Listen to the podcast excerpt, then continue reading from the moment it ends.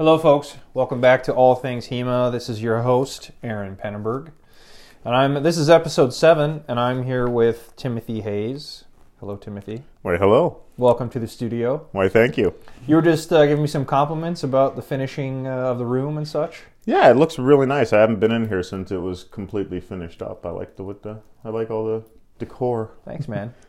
We're surrounded by swords and pictures of swords and other antique swords, and of course, that leads us into our first sponsor, the Albion swords you see before you. Absolutely. It is quite a collection, and I'm quite proud of it. Uh, Albion Swords, thanks for your um, patronage and um, your sponsorship. And I should say I'm a patron of Albion. I said that wrong, didn't I?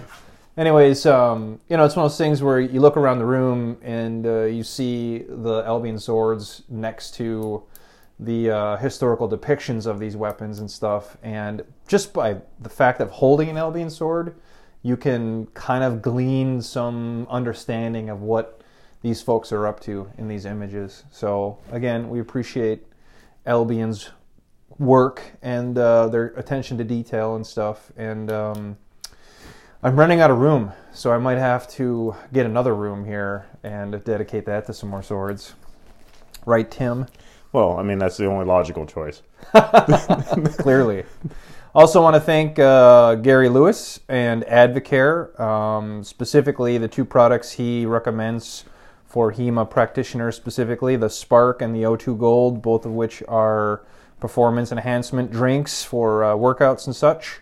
Again, I, have used the Spark extensively over the last uh, shoot probably ten years or so, and I, I really like it. It's um, it's a very manageable dose of caffeine. You don't feel like you're, you know, to go out of your mind or anything like that. And uh, has a lot of vitamins and minerals and such. So I like that a lot. You can get a hold of Gary at G Lewis. That's G L E W I S 9221 at gmail.com.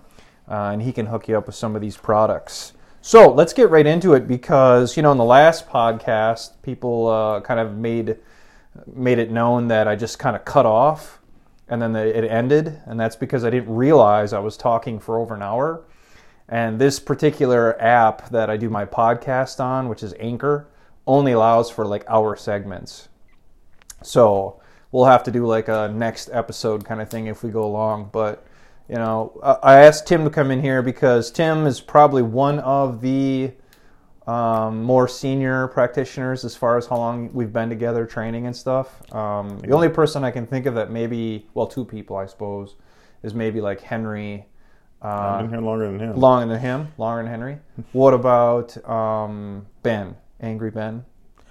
Um, officially, yeah. He because he was kind of not with us for a long time, but kind of in the fringes. Yeah. He's been he started with you longer, but I've been more consistent longer than he has. Yeah, that's true. All right. Well, so we'll get to know Tim a little bit now. So why don't you just tell us a little about yourself, Tim? Well, uh, as you said, my name's Tim. Uh, I've been doing HEMA with you for about eight years now, maybe a little longer than that, somewhere around there. I started martial arts in general. Oh, 25 years ago, something along those lines. Um, so I've been doing this type of activity for a very long time. Uh, I work with the Winnebago County Sheriff's Office, so I had experience along those lines. I was in the Army for a long period of time. Now you were a captain, right? I was a captain in the Army, yes. Yeah. I did six and a half years there. Thanks for your service. Thank you. And uh, yeah, I mean, been doing a lot of things, had a lot of fun, and I think the first time we met, we were still practicing in the park. We were actually. The yeah. first time we met was actually the reason that really got me to stick with HEMA. Yeah, what was that? I it's a story I've told before to some of the newer people, and it's one of the reasons that I really stayed with this is because I've done martial arts for 25 years. I've done a lot of different styles: kung fu, karate, taekwondo, tai chi, wing chun, all of these different styles. And every time I'd go to one, an instructor would come up and he'd eventually go, "You can't do that." To some particular thing that I've done. And I would always go, why? And he goes, well, it's against the rules. Mm. What do you mean it's against the rules? Well, you can't do that in a tournament. Well, I don't really care about tournaments. And yeah. people who know me know that I don't really, that's not my thing. I don't care about that. Rank isn't really an important thing to me. Yeah, we're going to circle back on both of these topics. Yeah. But yeah. Say, I do martial arts because I enjoy it and it's something for me and my personal development. And So inevitably, I would go to that. Or another statement I would say is, "Well, you could hurt somebody," and I'm like, "Well, that's kind of the point of what we're doing here. Like, you know, we need what's going on." And the first time we met, it was uh, you said you wanted to have a one-on-one with me to see kind of what was going on. So we met in Pierce Park. Oh yeah. And me being the nerd that I am, I'd read a lot about HEMA before we started, so I came out and I kind of had a vague understanding of what was going to happen. We were doing stuff, and I did something. And you said, "Don't do that." And my initial thought was, "Oh, great, here we go again." Uh-huh. Right? And then I was like, "Well, why?" And you go, "Well, let me show you why."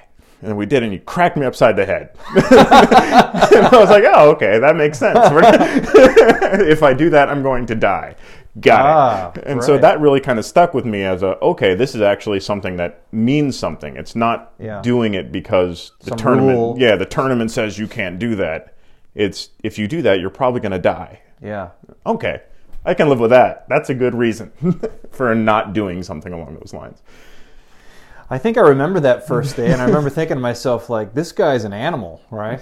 Like, you weren't out of control or anything, but I could tell that you had a pretty firm base of understanding in martial arts and like movement and pressure and, and this kind of stuff. So I thought, like, ooh, like this this is a great uh, addition to the team, right? And it's one of those things where, like, I think at that time we were so small. There was there was like four or five of us, maybe max. Uh, it was you, me, Jess, and Brian. yeah, like four of us. were the only ones. Yeah. Well, Jeremiah occasionally. He was always in the Yeah, mix. but he was. Yeah, right. So it was one of those things, though. Like at the time, I needed to meet with people beforehand before I brought him into like a regular practice. You know, I'm using air quotes. Yeah. Well, we were also Arma at that time too. Well, that's that's a dirty word It was. in this yeah. podcast. but yeah, but the whole point was. But I mean, the Arma didn't have any control over who I was practicing Yeah. with. The whole point was like I wanted people who were serious but yet like fun kind of to be around. In other mm. words, like I wanted to be able to get along with them and I wanted to practice because I was still establishing like what I knew about martial arts, which is an ongoing process. But you know what I'm trying to say? Like Yeah. I was trying to figure out like how we were going to run this as a group and be like formative in terms of that and I needed certain personalities because like if we were going to be ego smashing the entire time right trying to prove who's tougher or whatever the case might be that's not conducive to developing like a teaching style or a teaching you know methodology of any type you know? Absolutely. Well, and also at that time, it was in the transition period of we were looking at leaving to begin with. i think that was going on at yeah. the time so that wasn't it? that was kind of ongoing. So I mean, your thought process at that point is, hey, I'm getting ready to get out of here. We're going to be forming our own kind of basis. So that's right you asked me should i send my shit in yeah, I had actually been like, approved no. by Arma and everything. Yeah. I was getting ready to send money, and you were like, hold. hold the presses there's some changes Yeah, so I came to the practice, and you're like, "You're no longer with them." Oh, all right. Well, I didn't say that. That was just, you know, you were persona non grata to that organization at that point. yeah. Well, we're no longer with those people. Oh, okay. What are we doing now? so that's kind of where we were at with that, and yeah, it was an interesting time to start out with, with just a few of us. But that's an interesting segue, actually. We should talk about this for a minute. And that's what I just mentioned before about this ego thing. Mm-hmm. So, to form a club, to form a group that's trying to, like, explore martial arts in any kind of semi hierarchical type of system where you got to have like because there's a whole bunch of people out there trying to figure out like how do we form a club? How do we mechanically go about doing this you know? Mm-hmm. And you and i have experienced many different martial arts clubs that do it many different ways. Absolutely. Um, and so there isn't like one right answer, but I have noticed that if like that democratic idea of like everybody's in charge and you know that that leadership role is kind of shared amongst a number of people. Yeah. I my opinion is those groups struggle primarily just because there's almost like no direction or the direction becomes like lacking spec- specificity to some extent. Mm-hmm. I mean, I don't know how you feel about that topic. Yeah, absolutely. I've I've been involved in a lot of different martial arts schools, and the ones that I've seen succeed the most are ones that have a defined leader hmm. who have several, I guess you could call them apprentices underneath him, or co-instructors, Right. or kind of like vice presidents Yeah. who they can say, "All right, this is kind of your area." Take over this. But if I'm gone, they're able to step into that leadership role and kind of take that as well, knowing that they're not the permanent one in place. Right. But they can kind of fill that in because, as we've talked about before, one person can't run a club. Right. It's never going to happen. You're going to get burnt out. You're going to get tired. You're going to miss a practice. People are going to get upset with you because Well, that's when it becomes canceled. tyrannical to some extent. Yeah. Because it's like it's just one person's vision. And Right. we'll get into this with you, Tim. But like, so Tim, your primary area of study is what? Um, I primarily study sword and dagger, and then the uh, unarmed Ringen Right. catch wrestling. Which is something I, I mean, I don't spend a ton. I mean, I do a lot of wrestling, right? And I have a lot of wrestling background, but I don't run the rest the wrestling class Correct. in our club. You do, Right. right? Because that's where you're most passionate about. So, Right. like, I have no idea what you're doing. You know what I mean? So, even though I'm like on paper, not paper, I am the lead guy, right, in our local club. But Yeah. you see how I, I form that careful kind of context? Right. It's like I'm very careful about saying like, well, I'm not, you know, the king, right? Yeah. I might be in charge, but I'm in charge of for only certain reasons, Sure. right? It's like I don't I don't run your Ringen class. You might run some ideas b- by me, but that's been, you know, a long time since you've done that. You're you're running your thing and doing what you want to do and taking your passion forward, just like all the rest of the classes in our club. You know, I kind of specifically avoid going to some of those classes because I don't even want to color it as if like, oh, Aaron's coming to class tonight. Now Oh, no. he's keeping track of what I'm doing. Not that people think that, but I'm very careful of even just avoiding that feeling. Oh, absolutely. And we've been together long enough now that Yeah. I don't use you as a permission sound point. I use you more of a sounding board Right. because it's somebody that I can come up to and go, "Hey, this is kind of what I'm thinking about. You're somebody who has a lot of experience in this type of area too. Right. What do you think? How is this going to work? What pitfalls do you kind of see me running into? Because Right. you have a different view of where I'm coming into it with, as opposed to kind of running out on myself and figuring out what those pitfalls are. You may see it ahead of time. Right. Well, and even you know, it's also I'm even careful about that too, because when you ask me about stuff, I can tell like you know people have certain beliefs or like interests, and they kind of are like careful of those things, right? Because that that's what makes us passionate. This goes back to the question that we were asked in the last podcast about like. Hey, I'm thinking about a new source. Like now, I feel like I'm some kind of traitor, you know. And it's like, oh, you're not, you know. It's that's great. But what I'm careful about sometimes is people ask me, and I may think I know the answer, you know, and again in air quotes, which is not a really thing. Right. So I'm like, you know what, Tim, just explore that. Explore it. Here, I'm not going to give you an opinion. Explore it, see what happens, and then you come back to me and tell me what you think. And then I'll say, okay, the opinion I was going to give you was this, that, and the other thing. Because your personality and your style might arrive at an entirely different conclusion, something that I hadn't experienced. Oh, absolutely. And so we would both be cheating each other out of that uh, awareness, out of that education. If I was just like, well, in my opinion, you shouldn't start with the pressure drill. You should start, you know what I mean? You Sure. should only work on hip throws and blah, blah, blah. You know, whatever. Yeah. You know, when I was teaching a like Ringen class, I would spend a lot of time on like arm drags and hip throws. Yeah. You know, that's where I wanted to spend all my time. But that's not, you know, necessarily where you want to go with it. And if it's Jeremiah's class, he does it all on break falls. Yes, all break falls the entire time. Because you know, in Alaska, that's all they do. That's absolutely, yeah. just because they gotta they gotta like break their fall because it's dangerous. We're going to receive so much hate for this. whatever. he deserves it. he does. So yeah, I mean it's one of those things. But that's that's what like the leader right needs to be aware of, needs to be most concerned about is like don't kill the passion of the people that are trying to help you build a club. Don't try and steer them too much. Let them experience things to a certain extent on their own, Yeah. right? Don't uh, try and overwhelm them with your opinions, right? Because like you know you might have a very firm reason for those opinions, um, but you almost want to conceal that Sure. to some extent because that is going to color and influence your people. So you want them to kind of have that that singular experience on their own, and then bring that to the table so you can think about it. Be like, oh, I never thought about it from that way. Absolutely. Unless you run into issues of like gross safety issues or liability issues Right. where you have to step in, let your people explore kind of what they're they're going to do.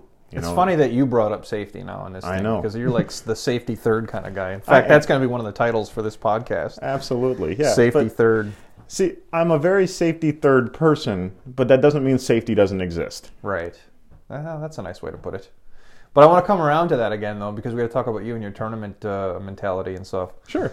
Um, but listen, before we get into that, so we still really haven't addressed like people who are just starting to start this thing or Yeah. trying to figure it out. And I suppose, you know, the answer is like each person that's starting a, a group with the p- persons you're trying to start that group with is going to have to figure out on their own what the best formula is. If I can't imagine trying to start this with everybody of the same type of experience mm. levels and nobody really steering it, Right. right? That's got to be impossible. I'm sure Oh. that's very difficult. Absolutely, it would be, and unless you have enough people who are comfortable with being a B personality, Yeah. Kind of enough people who are willing to be those backstage, kind of the stage master people of the guys in the shadows making all the work happen without having any of the glory. Yeah. You know, they're not the ones who Let's want talk to be about this glory though for a second. I, uh, this is not the first time this has come up with this glory bit. yeah. Is there any glory to be had in HEMA? I mean, we keep seeing like uh, people, you know, that come to mind uh, that are like putting themselves out there a lot, doing stuff. Sure. You know, like the they come up with their own little YouTube videos and and talk smack about this sword and that sword and the other thing. And it's like you know, every time I see that happen, I know the inevitable, which is they're going to come on there, they're going to state some opinions that some other people are going to disagree with, and then they're going to just get themselves in this huge, you know, crap storm. But it's all it's like it's all good stuff, Yeah. right? Like regardless of what their opinion is, I appreciate the fact that they're they're producing the material Absolutely. because it gives us something to talk about. But like as far as like glory goes, I mean, no one's getting like a million dollar contract Oh no. in HEMA yet, right? Who knows? In fact, I think the HEMA community in general, we've all failed miserably in trying to attract that kind of marketable attention.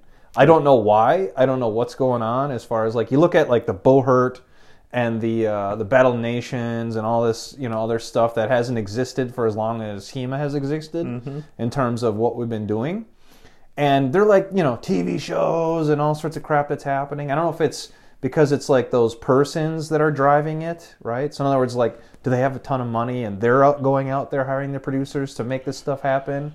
Is it some kind of combination of this? I, I actually predicted this a long time ago, though, when I started seeing some of these um, like Battle Nations, Buhurt kind of things, where they're smashing the crap out of each other with axes, you know, and they're denting armor and breaking bones and you know causing concussions. I'm like, okay, one of two things is going to happen.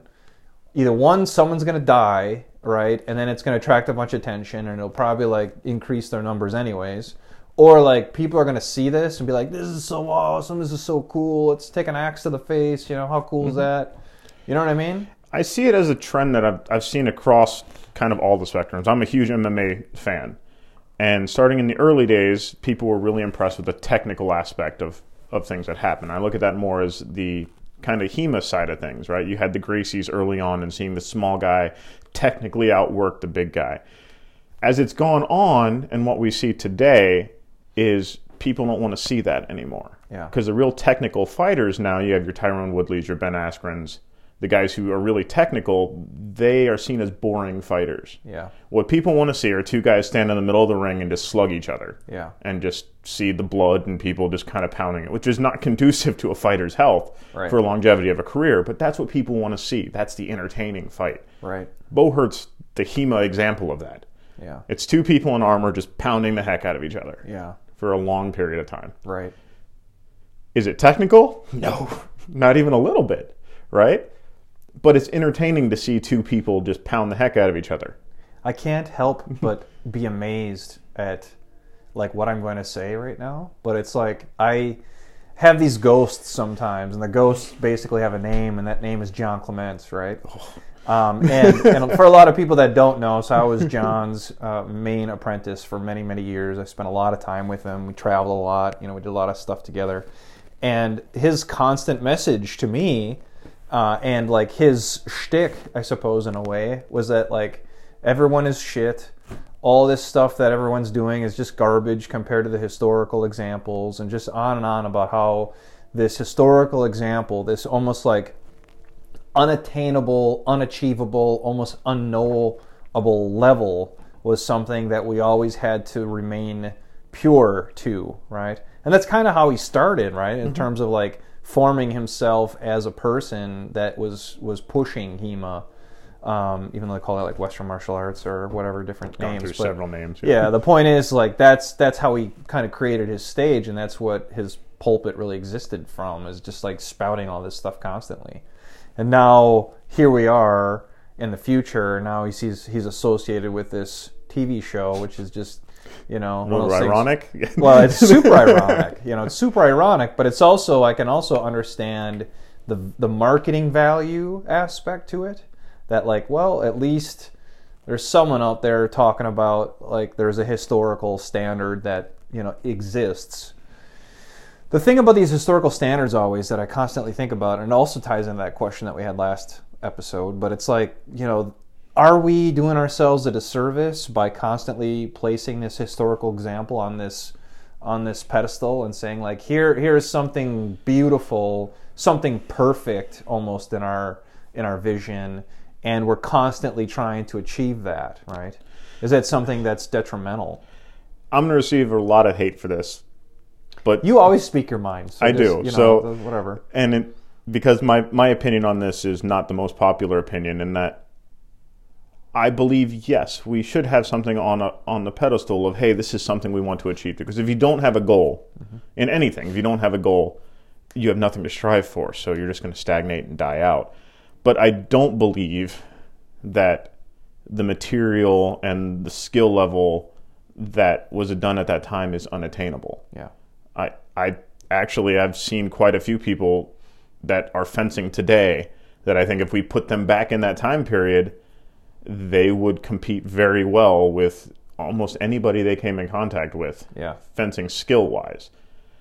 Does that mean they have the entire breadth of knowledge that these people would have had? No, probably not yet. But that doesn't mean it's not attainable to get there. Well, that also that also speaks to something else I've always thought about, and, and it kind of there's this commercial I talk about once in a while. I wish people would would see this commercial more before I, I suppose tell this story, but uh, it just speaks to me in terms of like what it is I'm trying to, to talk about, and mm-hmm. that is so there's this commercial, and it's a football team, American football team, and what happens is like they they bring back in from from past times they bring back all the the names like Curly Lambeau, you know, and so and so from the 1920s, and then and they're in their their old school uniforms. So and they're black and white, right? Mm-hmm. So they're black and white persons uh, played by actors that are representing all these names, and they put them on this like magical team, right? And that magical team is like they they prop them up and talk about all their history and all this kind of stuff. They spend a bunch of time talking about what what great you know heroes they are to football, and then they like bring them forward, and a professional team from our era plays them on a mock in a mock game, and it's like Curly Lambeau had the most rush, rushing yards, whatever, and then he just gets like crushed by the the modern version of himself. You know what I mean? Yeah. Like just destroyed. And the final score is like 776 to like zero or something like that. You know what I mean? It's just like it's like the modern athleticism, the modern nutrition, the modern uh, approach, the modern materials. You know what I mean? All this Oh, kind yeah. of stuff just decimates the historical example. Now, Am I saying that that's true today of HEMA? No. But what I'm saying is, like, when we talk to like uh, Mike Sigmund from Albion, you talk about the quality steel they're using in terms of the way in which they can scientifically prove their steel, right, is significantly better Yes. than historical steels to Oh, some absolutely. You know what I mean? All these kind of Yeah. layers of quality control that goes through the process Sure. of making this modern steel, et cetera, et cetera. Yeah. This is the kind of thing that's in the back of my mind sometimes when I hear somebody talk, like on their YouTube channel whatever, about like, oh, this, you know, so and so would have been so great and would have been unstoppable. And, you know, sometimes the Fiore people kind of talk this way, I think, to some extent, even though I'm not picking on you people. but the point is, it's like, yeah, you know, sure, I'm sure these people had a lot of knowledge that's escaped us, you know, a lot of mm-hmm. practical information about death and, and wounds and stuff. But th- was it like a scientific study? No, I don't think so. Not to the extent I think that we've made it today since HEMA started. Because, I mean, you even look at how we categorize swords, right? How many names or different names do we have for swords Yeah. nowadays with the Oakeshott typology, you know, and everything? We've categorized everything. Yeah. Our current, since the Victorian era, our current methodology and our mindset is we need to categorize things, we need to study things, we need to label things. At the time, they had sword. Hmm. It was it was a sword, mm-hmm. right? What do you have? I have a sword. It's a sword that looks like this kind of sword, you know. And but now we have well, that's not just a sword. Yeah. That's a type twenty. That's a type, you know, whatever. That's a Isn't there like a debate going on right now about rapier? rapiers and side swords. Yeah, uh. which is a pointless debate Right. Because! Get it? Pointless. yeah, because Ah. historically it wouldn't have meant anything. It's Well, would it though? You have a sword. I mean, they do discuss. A lot of the masters discuss about like the difference between like the Spanish school, right? The Sure, the this- more thrusty oriented. Uh, I mean, there's definitely these evolutions of the development of the tool along with its usage. Sure, absolutely. But they wouldn't have really determined like the type of sword as in the way we categorize things today. To that extent. To that extent, they wouldn't have been that pedantic of, you know, hey, this is exactly the type of thing you have. They go, hey, this sword works for my cut and thrust style of, you know, Italian bolognese fencing. Right, so this sword is suited to that, and you can see that within the typology of the time because you have the Ve- Venetian era swords, which looked different than the ones that Meyer was using at the time. you Well, know, I tend and- to think a lot of a lot of this is due to fashion Mm-hmm.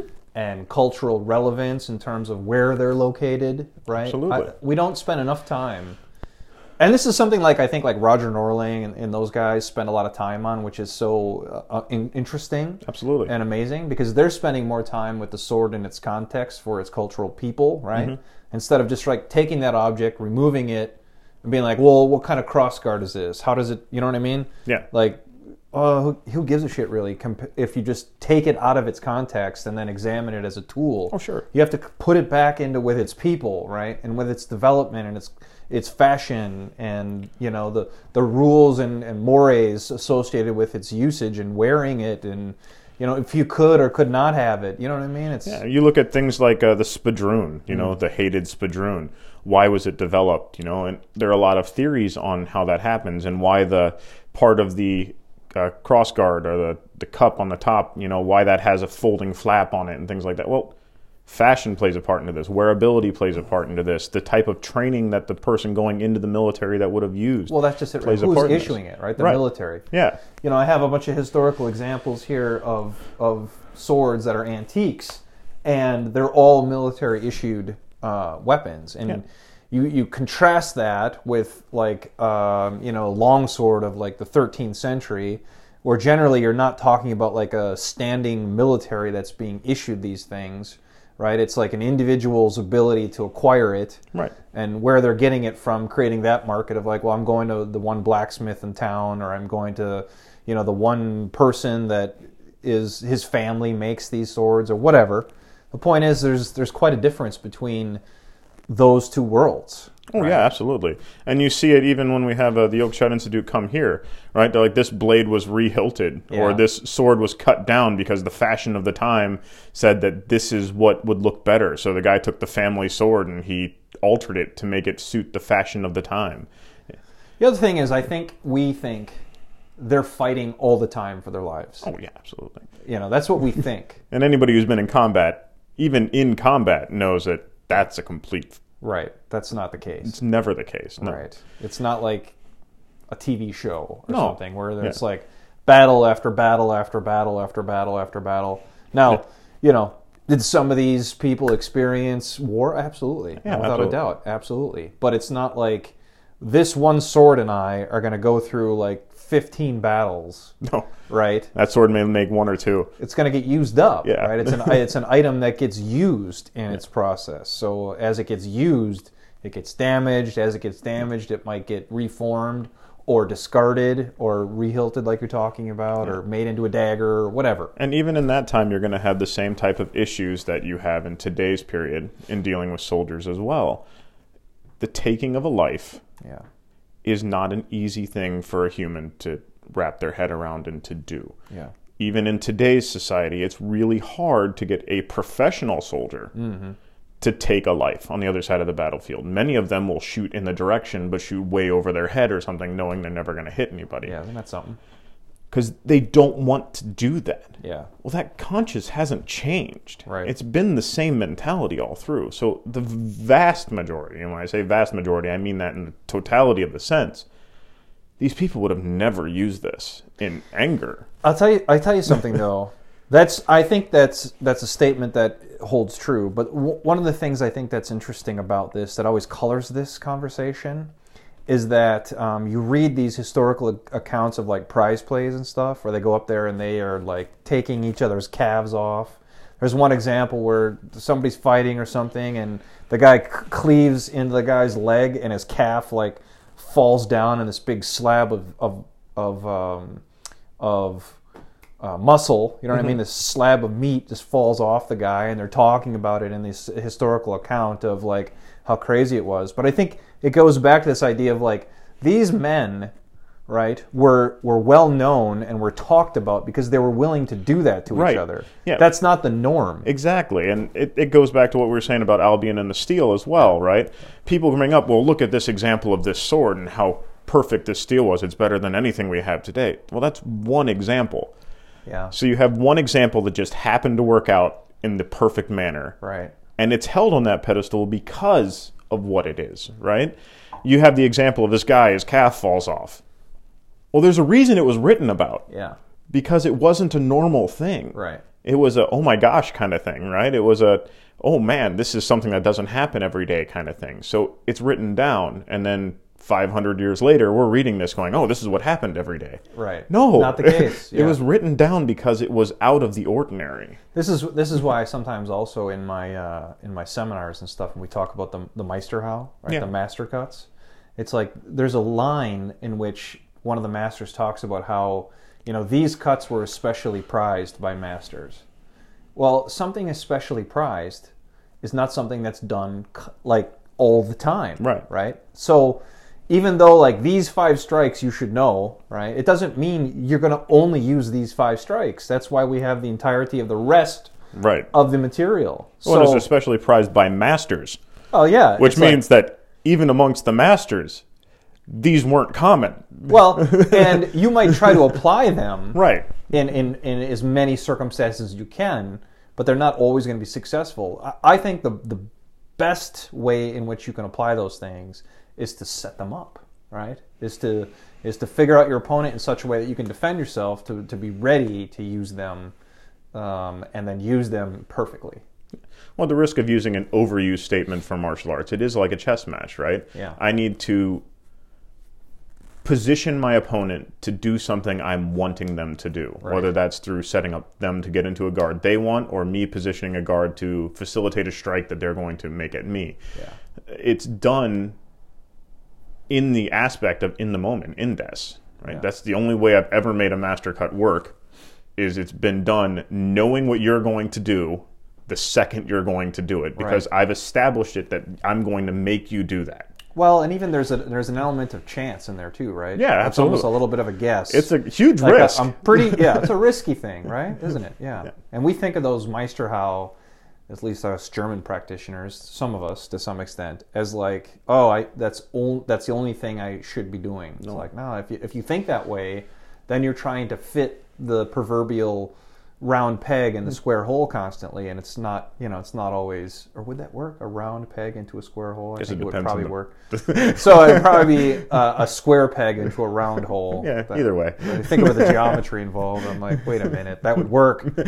So you know what I'm trying to say, though, right? yeah, absolutely. It's like you- see those fighters too that try to do that, and they frustrate the shit out of themselves because, as you know and I know, someone who you know, people who are fairly commonly uh, aware of like fighting strategies and principles, especially like for real in air quotes again. Um, just knowing a little bit about your history and knowing my history, it's like you, you don't want to take chances when your life's hanging in the balance. You want to do something that's that's going to be uh, somewhat controlled in, in your in your own way. Absolutely, wanna and it, it comes down to. I'm going to go back to the safety word again. Oh yeah. I know. Well, we should just talk about yeah, that next. But uh, I've talked about this with some of the guests we've had coming up here too. In that when I fence with people that I'm not totally comfortable fencing with yet, like some like you fencing with you and several other members of our club that I've had years of experience. I kind of know Yeah. your ins and outs, how you do things, and especially with new fencers. I can fence the way I do with the limited gear that I fence in because I don't fence in yeah, the big padded jackets. I basically use a sweatshirt type jacket and yeah, driving me nuts. yeah, really thin gloves and Right. my mask, and, and I do that. But I fence that way because when I go into the fight, I assume that I am taking the safety of both fighters In- into my hands. Right. So Right. I'm going to assume that you are going to do the dumbest, stupidest things that you can possibly do, Yeah. And I'm going to fence you accordingly. Right. In that I am taking both of our safety into my hands. Right. I don't know you. I haven't fenced you a whole lot. I don't know what you're going to do. Right. But see, you're you're taking your ego, right, and you're putting it on a shelf, and in its place, you're putting um, safety there, right? Right. So safety. Whenever, in other words, like, and people who don't know Tim Hayes, right, and meet you and then fight you are like, oh my gosh, that guy's amazing, right? So in other words, like, you have a set of skills that you can apply pretty much across the boards. If I did pad you up like crazy, you would hate it, right? But if I did pad you up like crazy and then be like, Tim, go there and fight, you you would be amazing. Like if you would be a very well-known tournament fighter if that was your bag. It's not your bag. So many people who come and meet you for the first time and then fight you, like Jeremy had an experience with you, right? And they're like, "Oh my god, that guy's great." It's like, "Yeah, he is very great." But but what you do so well, I think, is you take that ego piece out of it, and that's like the least of your concern at that point. You're more concerned with uh, experiencing the art, right? Matching up skills, learning from each other, and then safety as well. And uh, there are a few people that I will fight with no gear on. You're one of those persons. I will fight you with no gear on. I'll fight Henry with no gear on, right? I'll fight, you know, a lot of our other more senior practitioners know. Jeremy came in, I fought him with no gear because we Right. we both had a sense of like understanding for each other. It wasn't about ego, right? It No. wasn't about like trying to beat each other. It was about well, let's explore our art. Yeah. And that is its own reward. And I think that is what we are seeing a lot of times when these masters are telling us about practicing, right? Because there's clearly certain passages that apply to practicing, and then there's passages that apply to like combat, Right. right? And they, they kind of don't discern the two. You have to read into it. There's a current uh, there's another debate going on about Meyer's manuscript about his uh, the art of the art of the sword, the art of combat, right? As far as like, is it a practice manual? Or is it a, a manual about combat and war? What is it? And it's like it. The Yes. answer is yes, right? the answer is yes. It's all those things. The one thing about that material that I think is so awesome is that it's just so complete. Mm-hmm. Right? There's just there's just so much to it that you can use to drive your practice. Yeah, absolutely. I, I you know, and I'll just be honest too. Like I cannot understand how someone would be like, "Oh, I want to practice Fiore," which is like three or four sentences for each you know particular area of study. I just don't understand it. It's I, I appreciate it. I think it's beautiful. I just when I see like, oh, I have you know over a thousand pages of material versus like I have three sentences. I just when I look at that, I'm like, why would somebody want to do that and not this? I don't get it, but Say, it's not my bag. when a Furious that I've seen has really taken the time to, and it takes a long time to do it. I haven't seen very many who've reached this level, hmm. but they've taken the time. They've really delved into Fiore. They understand the meaning behind it, which is a lot like what we used to have with the I thirty three manual or whatever it's called now. People didn't really kind of understand it. We're getting better with that, but. When those people do that to that level, it's beautiful. Yeah, yeah.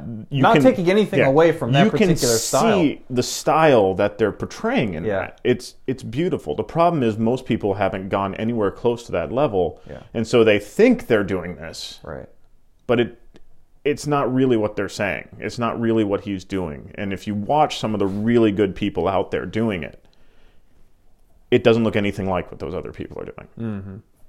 You know, and part of it's because fencing is scary Yeah. right? You, going in and even with the German mindset of achieve the bind, right? Going Yeah. in, it's easy to say that, Yeah. But tell a new student, attack this person and stay there. Yeah. No, they want to swing a sword and get out because Right. they don't want to be anywhere near that other blade. Right. And that's a normal mindset when it comes to fighting. You can look at that in kickboxing, Thai boxing, wrestling, any of these mindsets. Yeah.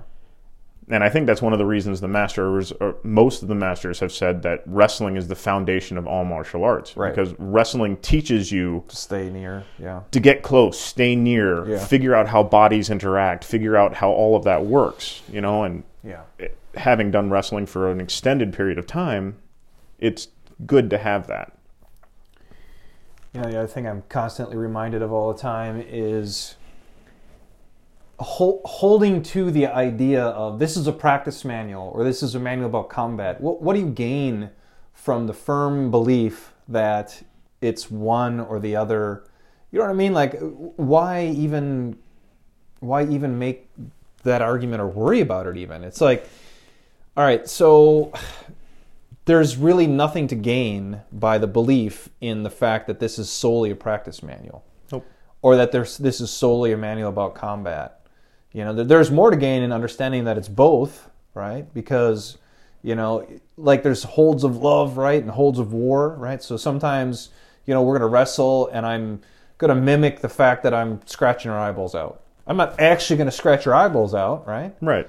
And and so you would understand the difference. So I, to me, I guess it's just not a mystery. I, I don't I don't understand where these debates bear fruit. You I get that a lot with people who want to have a firm standpoint in the ground, right? They have the firm belief of this is the way things are, and they're dealing in absolutes. Well, absolutes have never changed or resolved anything. You see this scientifically through any study, right? Anybody who says that this is scientifically proven, well, they don't understand what science is. right.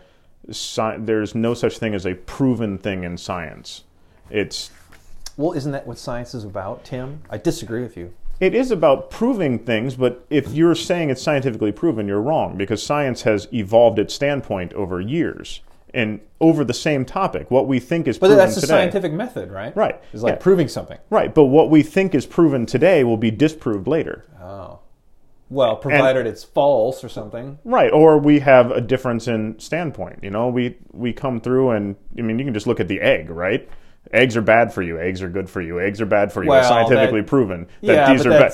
And so That's science- all like political too, though. It is, but scientifically, we have done this type of thing. Well, it's the same thing. If you're not willing to change your mindset and change your viewpoint based on evidence that comes through, Oh yeah. you're stuck in the mud. Right. Right? It's not saying that some things aren't true and will always remain true, but it's being willing to be open to new evidence coming into you saying, hey, what I thought was true may not be true. And having studied these manuals for a long period of time, you see that over and over again. When I first started studying this stuff, I had a, well, this is a true standpoint. This is the way that it's understood. Mm-hmm. And as I've Yeah. done things, you know, I started with longsword, as we all do Yeah. in our club. Yeah. Not necessarily all other clubs, but in our club, that's where we start with. And I learned this series of skill sets with longsword that I thought to be true. Right. And then when I decided to evolve to go into sword and dagger, Yeah. new information was presented to me and it Yeah. drastically altered the way that I viewed how I fenced with longsword. Yeah. So what I thought to be true Right. was modified, Right. not necessarily proven false. Well, but there's just many truths, right? Yeah, There's many truths. Like So- you, you can wield a weapon in many different ways. right. One of the things I think that's important, and that you know, I hate to keep referring back to it, but also was talked about in the other podcast. But it's like the idea of you study one system for a while to try to root yourself into something you hold dear or you mm-hmm. hold true, and then the real development of you as a martial artist over time comes from the fact that you're now firm in this, and now you study something else, and then you look back at that first thing, and your opinion's completely changed. Well, it's what That's the a masters. health, yeah. that's a healthy process. Well, and that's what the masters at that time did. I mean, even Hmm. in Meyer's manual, when you start getting into the ra- rapier, he said this is something the Italians do well. Right. Right. I've, I've learned this from these people. I've seen this from these people. We don't do this so well. right. So he had his firm foundation of this is where our art is, which is, you see this in the back of the book, right? It- This is the this is the art, but we don't do this so good. So that's that's a, that's a good point you're making because like even the master who we're looking at as like here's our our golden ticket, here's our golden idol, even he himself is like, oh, but we're not doing this very well, so we have to kind of modify it. We have to learn from somebody else. Because if you come across one of these people who do this and you've never seen it, you're going to be in trouble. Uh, yeah, well, and I've also I've also thought to myself, now look at that what that mindset is saying. And actually, I've I've held this as an internal belief for a long time studying European history. Is like the one thing about European culture is that it's never stagnant. It's always on the move. It's always looking to change and morph and modify. And it's actually like the exact opposite of a lot of other cultures, which are constantly like trying to f- freeze time, right? Right. And freeze development. They say we're in a good period of time. Let's just keep this going as long as we can. So it's one of those things where I'm always saying to myself, well, this is the essence of HEMA. This is the essence of what European martial arts are about constant evolution, constant change. Mm-hmm. And that really is what our art is. So as people say, like, oh, yeah, but, but what point in time can we freeze so that we can make it perfect and hold ourselves to these standards? I kind of shudder to myself and think, like, okay, like I know what you're trying to say. Like this, this was a great example of a martial artist in history, but we got to be careful because even even their own opinion, I think, was changing and morphing. I think if extent. you'd have said that to them at the time, they'd have laughed at you. well, oh, I don't know, Tim. And so then- listen, wait, we're at 45 minutes long now. And before we end this particular episode, because we only have a little bit of of time left, I Mm-hmm. want to segue now. Okay. And Tim will be back. You'll be back on the podcast Sure. many times, right? we have these afternoons off together sometimes. So, um, you recently had a senior free scholar prize playing. I did. So Tim is our most recent senior free scholar, which basically means like Tim is now a recognized instructor, not only in my local club where he primarily has lived, right, in his martial life, but also now outside in the general HFA organization. So, what do you think about that? First, congratulations. Thank you. It was an excellent prizing. it was one of the one of the cleanest prizings I've seen in a long time, as far as your use of your techniques and stuff. And you did it not only with sword and dagger, but you did it with long swords and um, some other weapons too, right? Uh, I fought primarily uh, sword alone and sword and dagger. I don't think I used any other weapons, but I fight against all weapons coming in at me. So pull weapons were used against me. Right. long swords, sabers, small swords. Like I fight against everything, which is kind of the way that I've developed my study of the sword and dagger system because I've basically been the only person in the club who studies that. So if I wanted to continue refining my techniques, it had to be against all of the weapons. Very rarely have I ever been able to fence against a like weapon set, which I think has been great for me Yeah. because it has taught me so much about the different weapon systems and how the weapon that I use is actually best utilized. Now, having gone through that experience, I mean, what are your overall thoughts? Uh, the experience itself is great. Um, it's one of those things where you learn a lot about yourself, what your capabilities are, and in training for it, more so than the actual event itself, the preparation to it, or the I guess the road as opposed to the destination, Yeah. is where you gain the most and where you learn the most. Right? As you're prepping for it, you're trying to foresee all these different avenues of things that can come in at you. I knew I was going to be fighting Sean with a staff, Yeah. which is a daunting feat any time of the day. In other words, he was going to come at you with a staff. Right. You would Yeah. have your. I would just have my weapon system. So in training up for it, I had to try to figure out how do I deal with this? Mm-hmm. You know, knowing that this was going to be something that came up, I have to kind of work around it. So the the journey of developing yourself to the point knowing what's going to come at you really helps you kind of learn what's going to happen with that. And you gain so much more from that, even more so than the actual event itself. Where when the event's happening, you're kind of in the moment and just like, all right, I need to get through these people as fast as I possibly can Yeah. because I'm going to be here for a long time and it's going to be exhausting. So the sooner I get them out, the better. And so you just kind of nail through everything as fast as you can. But the journey up to it's a long process. Yeah. I think it took me two years from the time I originally wanted to start it to the actual prizing taking place. You know, and that's that's that's something a lot of people don't really pay a lot of attention to is the preparation leading up to it. Not only the mental, but certainly the physical. You know, and, and getting sharpening up your techniques because, like you said, you're going to have just a limited amount of opportunity to do it. It's not like it's not like free play bouting Mm-mm. where you can kind of learn on the fly and stuff. It's a it's a very specific standard that you have to meet. We have had some people fail, right? Mm-hmm. So it's one of those things where you invest that much time and energy and stuff into something you don't want to not succeed, right? So no, I was very impressed with your performance, Tim, and um, you know we've talked about it many times, but it was very clean, very uh, technical, uh, and really fun to watch for that reason. Uh, Tim's a large guy; he's a big dude, so like when people fight you, I think they expect a certain kind of you know brutish uh, activity, you know, and and you're not that at all. You're very finesse oriented. So good job. Yeah. Well, team has changed quite a bit for me. I mean, when I started in that park, I was 320 pounds, Were you really? Yeah. Oh, wow. and since then, I mean, I'm like 250 now. So, Wow.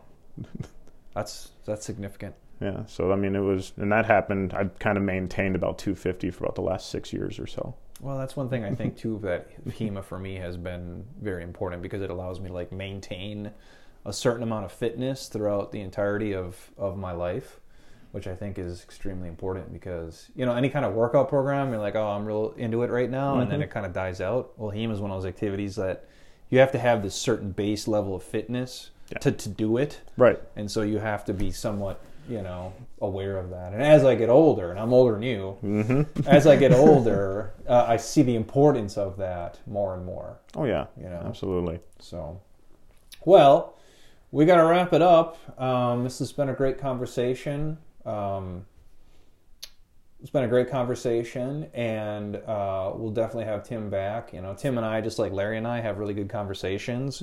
And half the time i'm like oh i wish i was recording this right now. So it's good to start the process of getting it down.